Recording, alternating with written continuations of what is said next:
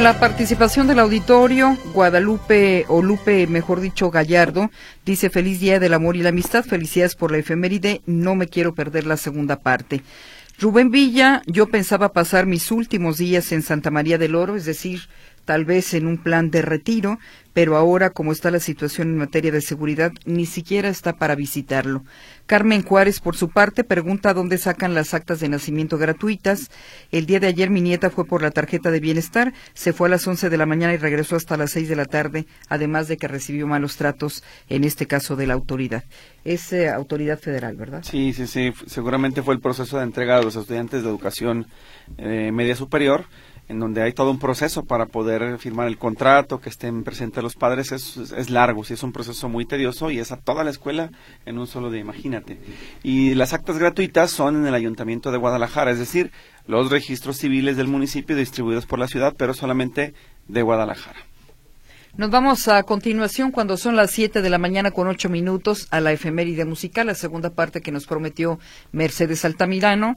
Ya escuchamos, hicimos un recorrido por algunas canciones de desamor, de separación tal vez, de agradecimiento y no, según como le fue en la feria. Pero bueno, vamos a escuchar esta segunda parte, este segundo trabajo eh, musical que nos presenta Mercedes Altamirano. Reporte meteorológico. Escuchamos a Julio Zamora en el Instituto de Astronomía y Meteorología de la Universidad de Guadalajara. Adelante con el reporte. Muy buenos días. Muy buenos días. Un saludo desde el Instituto de Astronomía y Meteorología de la Universidad de Guadalajara. Les comento que las condiciones del tiempo para el día de hoy son las siguientes. Sigue este fuerte ingreso de humedad por parte del Pacífico hacia regiones occidente, norte y noreste de nuestro país, lo que estará dejando también para el día de hoy cielo mayormente cubierto combinación de sol nubes por la mañana, así como algunos episodios de precipitación en estados del occidente. Lo que es nuestro estado Jalisco también continúa con este cielo nuboso, claro que en algunas horas del día alguna combinación de sol y nubes, sin embargo mayormente nublado hacia la tarde, estará dejando temperatura máxima para el día de hoy alrededor de los 20-21 grados área metropolitana de Guadalajara, más fresco hacia altos de Jalisco, norte de nuestro estado, y más cálido hacia la zona costera. Así también se prevé algunos episodios de precipitación en horas de la tarde en lo que es área metropolitana de Guadalajara, altos de Jalisco y norte de nuestro estado. La mínima para el día de mañana se espera estarse registrando alrededor de los 12-13 grados área metropolitana de Guadalajara, más fresco hacia altos de Jalisco, norte de nuestro estado, donde los termómetros estarían oscilando entre los 8-10 grados y más cálido hacia la zona costera alrededor de los 20-21 grados. Son las condiciones que tenemos para el día de hoy. Bien, Julio, muchísimas gracias por la información. Que tengas un excelente miércoles. Igual a ustedes, un saludo, buen día. Hasta luego, muy buen día. Reporte meteorológico.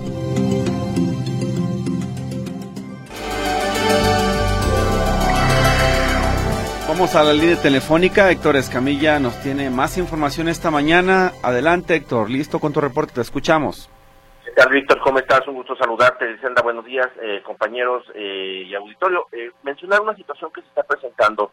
El, hace el 7 de agosto del año pasado dábamos cuenta de una manifestación en la calzada de Independencia frente a la Fiscalía de Personas Desaparecidas. Esto para localizar a Mayra Mendoza. Esta joven de 21 años de edad desapareció en noviembre de 2022 en en, Playa del Carmen, en Quintana Roo. Eh, la historia básicamente eh, pues es la siguiente. Esta joven de 21 años de edad acudió a trabajar a, Playa del Carmen porque una persona llamada Ángel, el guacho, así la apodaban este muchacho, eh, le invitó a ella y a una amiga porque les dijo que había trabajo doméstico en algunas casas de la zona de Isla Mujeres. Eh, Mayra acudió en dos ocasiones a esta zona de México, eh, la primera no tuvo ninguna complicación, no obstante, en la segunda es cuando ocurre esta situación donde eh, ya Mayra no se, no se reporta, ella de su, paradero se desconoce desde el pasado 17 de noviembre de 2022, ella dijo que iba a regresar a Guadalajara, ya no lo hizo. La familia de esta joven de 21 años ha teniendo una lucha incansable para tratar de localizarla. De hecho, la madre de esta joven migró hacia esta zona de migró hacia Quintana Roo para poder estar llevando a cabo trabajos de búsqueda de, su hija.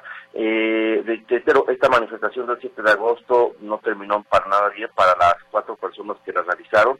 Eh, bloquearon la calzada de Independencia y fueron retirados por la fuerza por elementos de la Policía del Estado. Eh, María Alejandra Mendoza sigue sin ser localizada. La historia de un giro, la historia de un giro, compañeros, porque resulta que sí detuvieron ya una persona. Alejandra, eh, se llama Ángel de Jesús Zárate Carvajal. Eh, sin embargo, familiares de este muchacho de Ángel de Jesús, eh, pues se manifestaron también ayer en la Comisión Estatal de Derechos Humanos y luego en la Fiscalía de Desaparecidos porque acusan que se trata de un chivo expiatorio. si bien se llama Ángel, pues no es el ángel que dicen busca la, la Fiscalía de Quintana Roo. Es más, dicen, este muchacho ni siquiera conocía a Mayra Alejandra Mendoza y mucho menos había salido alguna ocasión de Jalisco, es decir, nunca había estado en Playa del Carmen, no conoce a nadie por allá, simplemente habrían buscado en Facebook eh, a una persona con rasgos similares. Es más, eh, lo que explica esta familia es que a de Ángel de Jesús lo, para empezar, no tiene tatuajes, el tal guacho sí los tiene, la única relación que sí existiría es que tiene un lunar en la mejilla y labios gruesos, que al parecer entraron a Facebook a buscar algún ángel de Jesús que tuviera algún tipo de similitud o un ángel eh, y finalmente detuvieron a este muchacho. Escuchemos lo que dice una de las hermanas de este joven detenido, Virginia, eh, hermana de Ángel de Jesús Arate Carvajal, detenido por este caso de María Alejandra Mendoza si la fiscalía hiciera su trabajo, se diera cuenta, ¿no? Sea, ellos tienen la manera de, de, meterse al perfil y validar si Ángel lo tuvo como amigo, si hay un vínculo, hay algo, ¿no? Pero, o sea, no hay ningún vínculo. O sea, mi hermano no conoce a esta persona desaparecida, o sea, nada, o sea, no tenemos contacto con ellas para nada. Mi hermano nunca ha salido del estado de Jalisco a Playa del Carmen, nunca, nunca ha ido a Cancún, nunca ha ido a nada. Eso sí, este, quiero, quiero decir que, por ejemplo, en el, en el mes de noviembre que suscitaron todos los hechos, que un fue, fue un 7 de noviembre, este, nosotros sí fuimos víctimas de secuestro. O sea, mi hermano mayor estuvo secuestrado en el estado de Tijuana.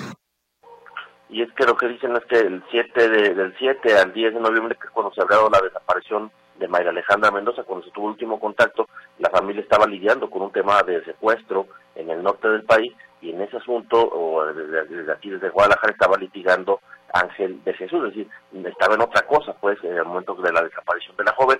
Eh, aquí el tema es, o lo que están reclamando es que la Fiscalía de Jalisco y la Comisión Estatal de Derechos Humanos interceda, porque acusan, pues, el joven se trata de un chivo expiatorio, no es, no es el ángel, no es el guacho que están buscando, sino se trata de otro ángel que están utilizando para justificar que sí se está interviniendo en esta desaparición.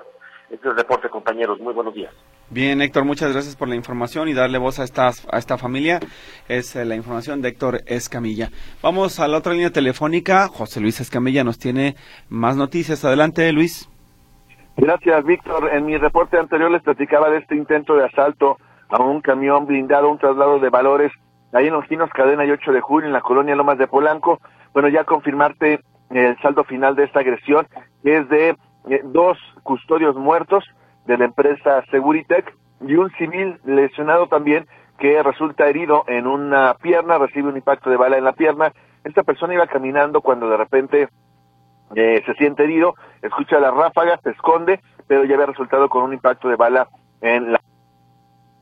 No pone en riesgo su vida. No así la de los dos custodios que, como te digo, pierden la vida en el lugar producto de esta agresión a tiros. Los agresores incluso antes de irse le roban sus pistolas, únicamente queda tirado ahí un rifle, un fusil propiedad de los custodios, pero se logran llevar las armas cortas de estos mismos eh, cuando intentan repeler esta agresión. Hay que recordar que apenas el 28 de noviembre del año pasado, eh, Víctor, se registra otro asalto a un camión blindado, esto en las inmediaciones del mercado Felipe Ángeles, que dejó saldo también de dos custodios muertos. Así que estamos hablando de que en menos de eh, tres, cuatro meses se registran dos asaltos a, blindados con saldo hasta el momento de cuatro custodios muertos. Esta zona de 8 de julio de por sí es muy complicada durante la hora pico. En estos momentos está terrible la circulación por la zona para que quienes nos escuchan lo tomen en cuenta. Mi reporte, Víctor, buenos días. Bien, eh, José Luis, muchas gracias y muy buenos días. Si usted estaba por la zona oriente y tenía interés de saber esta información que nos había quedado pendiente con José Luis Escamilla, ahí está finalmente la actualización y lamentablemente el saldo de los dos custodios fallecidos. Tenemos participación del auditorio. Enseguida vamos con los mensajes de usted que se ha comunicado desde muy temprano y le agradecemos, por supuesto, su preferencia hacia esta, hacia esta estación de noticias. Susana González quiere saludarnos y felicitar elementos de la policía de Zapopan que en dos ocasiones, dice ella, los ha visto detener a motociclistas transitando por la ciclovía del Camellón de Aurelio Ortega, aunque desde que hicieron esa ciclovía únicamente ha visto dos dos veces que ha sucedido, pero dice por algo se empieza, se agradece que tengan excelente jornada. Por otro lado, nos dice en este 14 de febrero Salvador Méndez, felicitaciones por favor a mi esposa Patricia Hernández Rubio y a mí por mis 33 años de feliz matrimonio y por mi cumpleaños número 61. Pasen bonito día y felicidades a mi ciudad de la, de la esperanza, Guadalajara. Él, él la define así con la palabra de esperanza. En otro de los mensajes dice Carmen Hernández para decirle que a mí en lo personal no me he ido, me he ido mal en la feria Dichosos aquellos que ya encontraron el verdadero amor. Yo tengo 44 años y todavía no lo he encontrado. Eso dice en su comentario. Hay llamadas también del auditorio. Dice aquí Alfredo Torres Manzano, felicidades a todos por el Día de la Ciudad y el 14 de febrero. Y Marta Mezcua, feliciten a mi hija Claudia Sánchez Amezcua, que cumple 50 años. Gracias a Metrópoli por ser nuestra compañía. Saludos, señora Marta Mezcua. Es un gusto saber que sigue atenta a la estación de las noticias. Saúl, nos vamos al corte comercial y, de regreso la información deportiva. La información deportiva y saludamos esta mañana a Martín Navarro Vázquez. Adelante, Martín. Muy buenos días, ¿cómo están? ¿Qué tal? Gusto saludarlos. Eh, feliz día, tapatíos. Feliz día del 14 de febrero también, desde luego, el día de la amistad, del amor. Y vámonos con la información. Arrancamos con el tema del Guadalajara. Las Chivas, que el día de ayer tuvieron actividad y le ganaron al Forge 2 a 1 para avanzar a la siguiente ronda con este global de 5 por 2. En la ida habían ganado 3 a 1. Esta es Copa de CONCACAF y el Guadalajara con este resultado avanza a los octavos de final. Ayer los goles de Eric Gutiérrez y de José Castillo, el refuerzo rojiblanco. Buen triunfo el de las Chivas que ahora esperarán aquí en América, porque si América hoy elimina al Real Estelí de Nicaragua, América será el rival en octavos de final del equipo del Guadalajara. Habló el técnico del rebaño, Fernando Gago, y esto comentó. Yo necesito y vamos a construir un equipo. Es muy difícil a veces en, poco tiempo lograr resultados, lograr cosas. Personalmente a mí no me interesan los récords, no me interesa si son cinco partidos, son dos goles, porque porque vivo cada partido y el que viene es el más importante, el que viene es el que necesitamos conseguir los tres puntos y a partir de eso es lo que, respondiendo a la pregunta anterior, es la competencia que tratamos de buscar de que cada partido es el más importante. Tenemos que recuperarnos ahora para estar en el viernes y después pensar en el martes. Eso es lo más importante y el partido del viernes es el más importante, es lo que acabamos de decir. No pienso más adelante. Nosotros hoy logramos una clasificación, mañana se queda por jugar todavía la otra definición no sabemos hasta que no esté terminado el partido y a partir de eso veremos cómo continuamos, cómo conseguimos y, ir trabajando partido a partido, no pensar más adelante. Lo dije previo a este partido y lo vuelvo a decir ahora después del partido con la clasificación. Ahí lo que menciona Fernando Gago, técnico del Guadalajara. Y bueno, el día de hoy continúa precisamente la acción en lo que respecta a esta Copa de CONCACAF. Y tenemos que eh, estará jugando el equipo del América, como lo mencionábamos, pierde 2 a 1 en el global, ¿eh? el América. Hoy juega en casa, eh, estará jugando en la Ciudad de México frente al Real Estelí. Si gana, se enfrentará al equipo del América. Y también el otro partido para el día de hoy toca el turno del, conjunto de los Tigres de la, de la U de Nuevo León. Eh, el equipo de, de, Tigres se enfrentará a un equipo canadiense como lo es el Whitecaps. Aquí el parcial 1-1 porque no pudo ganar en la ida el conjunto de los Tigres. Eh, de hecho, Guiñá con un golazo los había salvado en su momento. 1-1 el marcado. Ya para mañana seguirá la serie. Tenemos que estará mañana jugándose el complemento de el Toluca contra Herediano y Monterrey contra Comunicaciones de Guatemala. Siguiendo con el tema del fútbol el día de hoy, partido pendiente, 9 de la noche, Estadio Jalisco, Atlas buscará victoria enfrentándose al conjunto de Pumas de Universidad un equipo del Atlas que está urgido de, resultados positivos y por ello, bueno, pues espera el día de hoy que Atlas pueda tener un mejor partido que el fin de semana pasado. Lo malo, otra baja, ahora es el peruano Santa María, castigado un partido.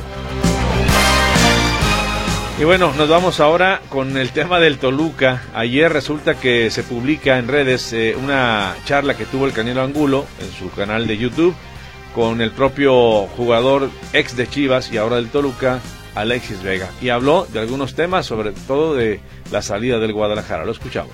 ¿Fue difícil despedirte de Chivas? Muy difícil. Pues la verdad, yo sabía que la había pasado mal en Chivas, que no había tenido buenos torneos después de la renovación, pero mi plan era seguir en Chivas. Yo pensé en algún momento que yo iba a poder seguir en Chivas. Era como mi, mi primer, mi primer plan. Pues sale un equipo, después sale otro y así pues empezamos a negociar. Lo de Cruz Azul, Después sale una opción de, del MLS, pero yo del MLS a quedarme acá México, yo prefería mil veces quedarme acá. Entonces cuando me llega a mí la del Toluca, yo lo primero que hago es probablemente hablar con mi esposa, empezar a analizar las cosas y sabíamos que era la mejor decisión poder venir aquí a Toluca. Ahí está Alexis Vega. Ayer también, por otro lado, con el Santos de la Laguna, se confirma a Nacho Ambriz como el técnico del cuadro lagunero. Eh, no hay que olvidar que Nacho había dirigido el Toluca el torneo pasado, ya no pudo continuar por la forma en la cual estaba dirigiendo y bueno, presentado oficialmente aquí lo escuchamos. He dejado muy claro, el Ecuador que no corre no juega conmigo. Este equipo tiene que pelear, tiene que tener un ADN mío y que es la posesión de la pelota, la movilidad y siempre, siempre donde vayamos salir a jugar bien al fútbol. Hay veces que nos podrá salir, hay veces que no. Necesito recobrar la confianza de los jugadores y yo estoy convencido de que este equipo lo tengo que regresar al puesto que siempre ha ha querido tener, que eh, liguillas, pelear títulos. Bien, pues ahí lo que menciona el Nacho Ambriz, nuevo técnico del Santos de la Laguna. Y bueno, mencionar también por otro lado ya en lo que respecta a lo internacional, arrancaron los octavos de final de la Liga de Campeones de Europa y el Real Madrid otra vez en medio de la polémica, un golecito por ahí que si era o no era para invalidarse, eh, le gana 1 por 0 al Leipzig de Alemania. Manchester City no tuvo problemas, le ganó 3 a 1 al Copenhague, insisto, en la Liga de Campeones de Europa. Se debe conocer que la jueza quinto distrito en materia administrativa, Sandra de Jesús Zúñiga, negó la suspensión definitiva al colectivo Todas y Todos por Amor a los Toros contra las corridas de toros en la Ciudad de México, ante lo cual la Plaza de Toros México seguirá con la actividad programada en los próximos domingos.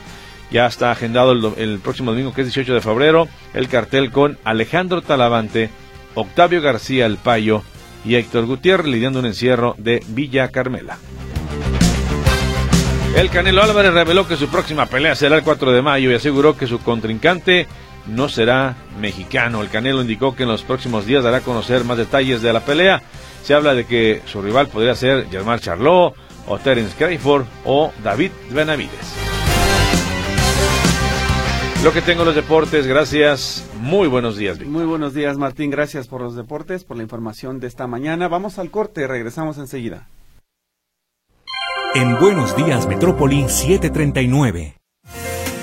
Módulo de servicio, información y orientación en salud, cultura, servicios públicos y muchos interesantes temas más. Módulo de servicio. Escúchelo de lunes a viernes de 10 a 11 de la mañana aquí en Radio Metrópoli.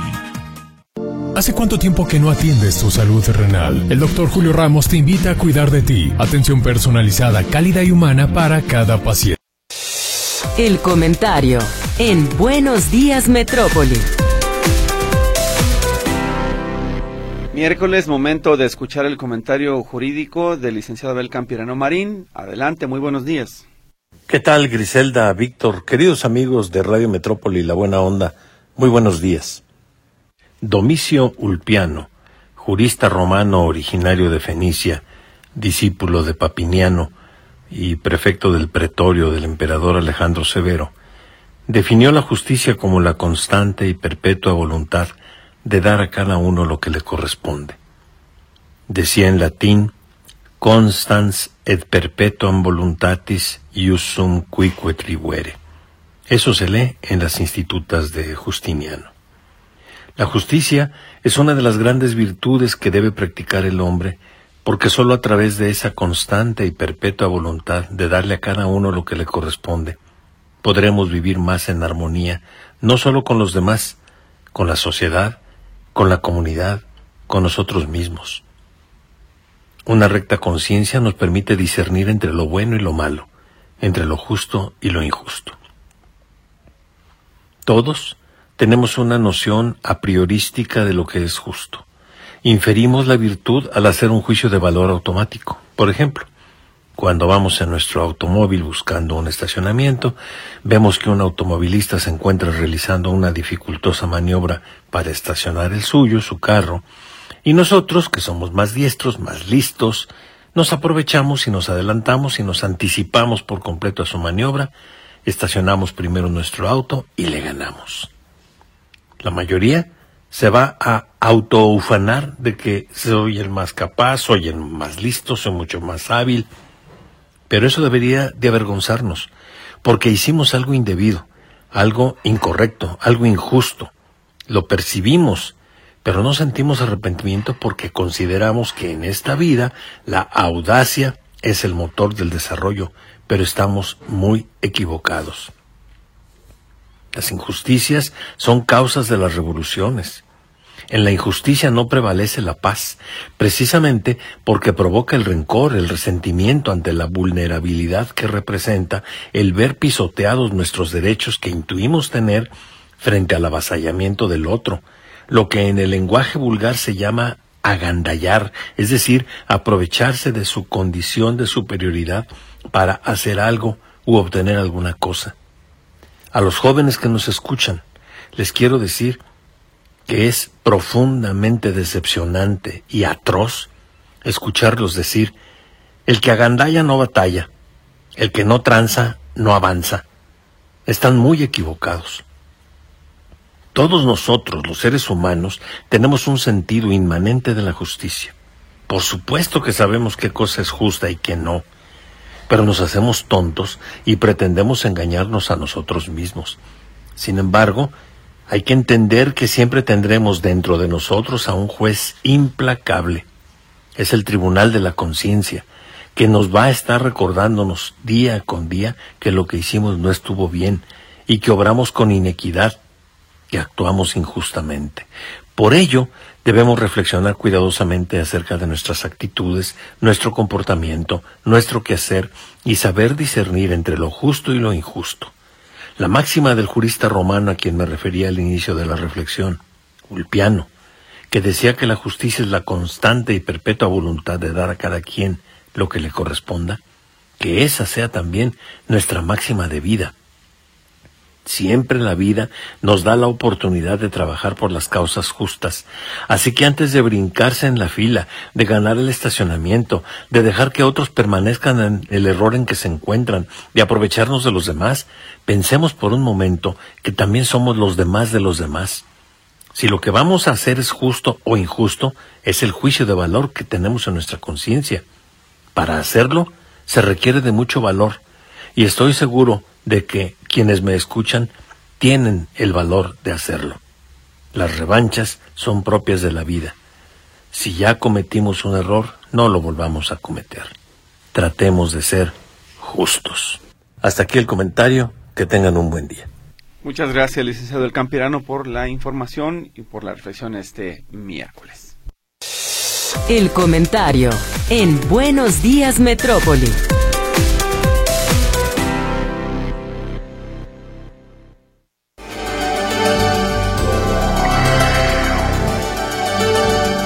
Bien, hay participación del auditorio, dice Tito Parra, Alejandro, el del robo del siglo que dejaron libre, ¿no es el mismo que autogobierna el cerezo? Bueno, no hay esa certeza.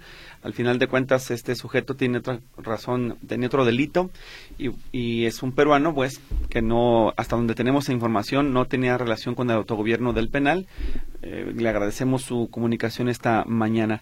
Fabiola pide apoyo para que en la colonia Prados de la Cruz 2 mm, se atienda la falta de agua que no, no se ha eh, registrado la llegada de líquido desde el pasado miércoles. El CIAPA nos dice que no es correspondiente a ellos por una constructora que está haciendo edificios cerca de esto, de cerca de estos. Esto es en Tonalá, Jalisco, cerca del llamado Rancho de la Cruz. Sí, tiene que reportarlo el gobierno municipal, hay que comunicarse al ayuntamiento de Tonalá para que usted denuncie la obra y ellos puedan intervenir en la zona si es que no tienen la autorización para cortar o cerrar las líneas de paso de líquido y que les resuelvan el problema porque igual tienen permiso para llevar a cabo eh, la construcción, pero no para suspender el servicio de manera unilateral. Eso es importante. Paco Lomelí, buenos días, excelente familia de Mercedes. Hoy, felicidades y postdata. Qué bueno que puso primero la del desamor y después la del amor, porque si no nos hubiera dejado todos deprimidos. Dice feliz día de la amistad y aniversario de nuestra bella ciudad. Es lo que dice en su comentario. Otro reporte también es de falta de agua en Rancho de la Cruz. Hay cuatro días sin agua y dice esto es un problema porque se está cocinando la construcción de un nuevo fraccionamiento frente al Panteón del Edén. Apóyenos en enviar reporte al CIAPA de qué es lo que está sucediendo o nos tendríamos que manifestar bloqueando algunas avenidas. Siempre su derecho, no lo puede descartar, así que ustedes deciden qué es lo que se hace. Ojalá que Tonalá intervenga en la zona y les dé solución con pipas o rebastezcan el servicio lo más pronto posible si el CIAPA no se hace cargo, bueno, pues ustedes tienen todo el derecho de manifestar su inquietud como lo consideren pertinente.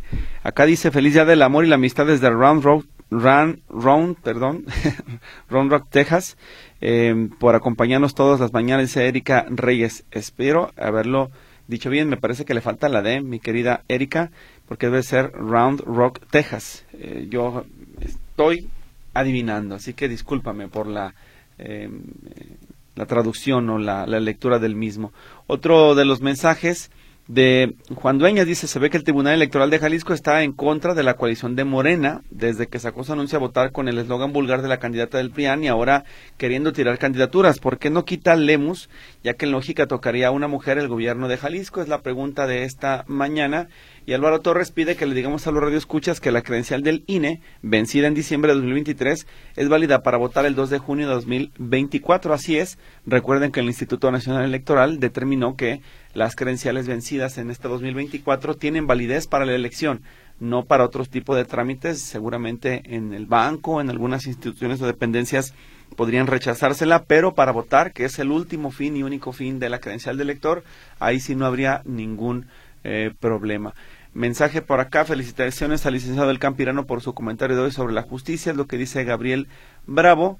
Y por otro lado, nos dice Manuel Barroso, excelente comentario y reflexión de Abel Campirano, vale la pena repetir en otros espacios para quien no lo haya escuchado. Eh, ya tenemos a los espectáculos, nos falta Katia Plasencia, enseguida vamos a darle la voz a Katia Plasencia Muciño para que ella nos pueda pasar el reporte de los espectáculos. Y dice aquí, Don Beto, efemérides de Alfombra Roja y Caravana, feliz día del amor y la amistad, a la estación más hermosa de la radio y abrazo fuerte para todos ustedes. Gracias por sus comentarios. Respecto a cómo define usted a Guadalajara una palabra que les preguntaba Griselda, dice acá Tony Marcos que él la considera muy muy fregona, así como los del INE, pero él este, le dice también lo mismo a la ciudad y dice que la efeméride es culpable de que él traiga ya eh, se está recetando, dice aquí, tres caguamas y como dice Julieta, ni modo. Pues bueno, gracias a Tony Marcos por su comentario, por estar con eh, nosotros desde muy temprano. En otro de los mensajes, felicidades a mi ciudad que extraño tanto, siempre la veo hermosa y la extraño desde Austin, Texas, eso dice también Paula Salazar. Bueno, vámonos a los espectáculos. Esta fue su participación, pero sigue la de Katia. Adelante, te escuchamos, Katia Plasencia. Buenos días. Hola, ¿qué tal? Muy buenos días. Pues les cuento que ya pasaron varios días del Super Bowl, pero sigue dándose a conocer información y es que mucha gente se quedó con las ganas e ilusiones de que Justin Bieber subiera o fuera parte del show del medio tiempo. Y ahora se da a conocer que al parecer sí fue pero que el canadiense rechazó trabajar junto a Usher debido a que no se sentía preparado y no estaría cómodo haciéndolo. Medios estadounidenses ya aseguran que Usher estuvo preparando por varias semanas su participación, que recortó muchísimas canciones porque no le daba el tiempo y al final decidió que no hubiera más invitados, a pesar de que después tiene una gran amistad con Justin Bieber de más de 10 años y varias veces, de hecho, Bieber ha dicho que le aprendió muchísimo a Usher y que, bueno, pues disfrutó el show, le aplaudió, pero que no hay rencor por no haber estado con él en ese momento tan especial. Y cambiemos de tema porque el actor Brad Pitt señaló en el Tribunal Superior de Los Ángeles que está siendo amenazado con el fin de cooperar con los planes que el ruso Yuri Scheffler, este magnate de la industria de la producción de vodka, tiene para el, el viñedo francés que adquirió justamente con Angelina Jolie y que tienen en pleito legal desde hace varios años, prácticamente desde que se separaron, desde que decidieron divorciarse y por lógica, pues también deshacerse de ese viñedo que ambos adquirieron en el 2008 y que, bueno, pues insisto, ha estado en disputa desde ese momento. Eh, ya ahora el problema no es con Angelina, sino con este otro socio que pues eh, dice que Pitt debería ya dejar las cosas y la venta como lo hizo Angelina. Brad Pitt desea pues eliminar esa venta efectuada y él tener la mayoría de las acciones pero bueno, pues ahora aseguran que Scheffler está amenazando a Brad Pitt con la finalidad de que pare y que acepte que es el nuevo socio. Y en los documentos ya se menciona que este productor de vino pues acusa a Brad de una mala administración y que constantemente le escribe a su número personal. Así que veremos si este nuevo pleito va a terminar pronto y qué deciden las autoridades. Y les tengo buenas y malas noticias para todos los seguidores de la icónica banda de rock Pearl Jam que anunció el lanzamiento de su nuevo álbum de estudio Dark Matter disponible a partir del 19 de abril de este año. Luego de estar eh, trabajando en él durante tres semanas en Malibu, con el que pues prácticamente regresan a la escena musical después de cuatro años de no lanzar disco, esta agrupación menciona que todo fue perfectamente pensado, desde sus letras, su música, así como su arte.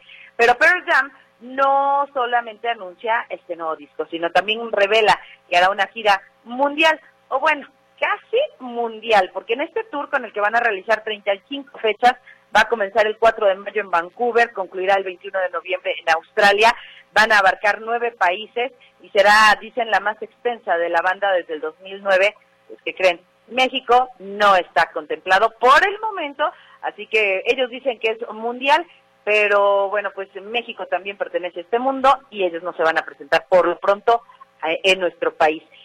Y por último les cuento que quien tuvo un tremendo susto, pero de verdad susto, fue Laura Pausini. Y es que su concierto en París estuvo marcado por un momento de tensión cuando se reportó la detención de un hombre que disparó en repetidas ocasiones hacia el recinto en donde ella estaba ofreciendo este show. Aunque afortunadamente no hubo víctimas ni incidentes mayores, lo que se sabe es de que este individuo disparó hasta 17 veces con un arma semiautomática hacia las, pues, hacia las puertas del Accor Arena. Eh, se presume que este sospechoso o este sujeto intentaba ingresar por la zona VIP al concierto, pero se le denegó el acceso debido a un pequeño detalle.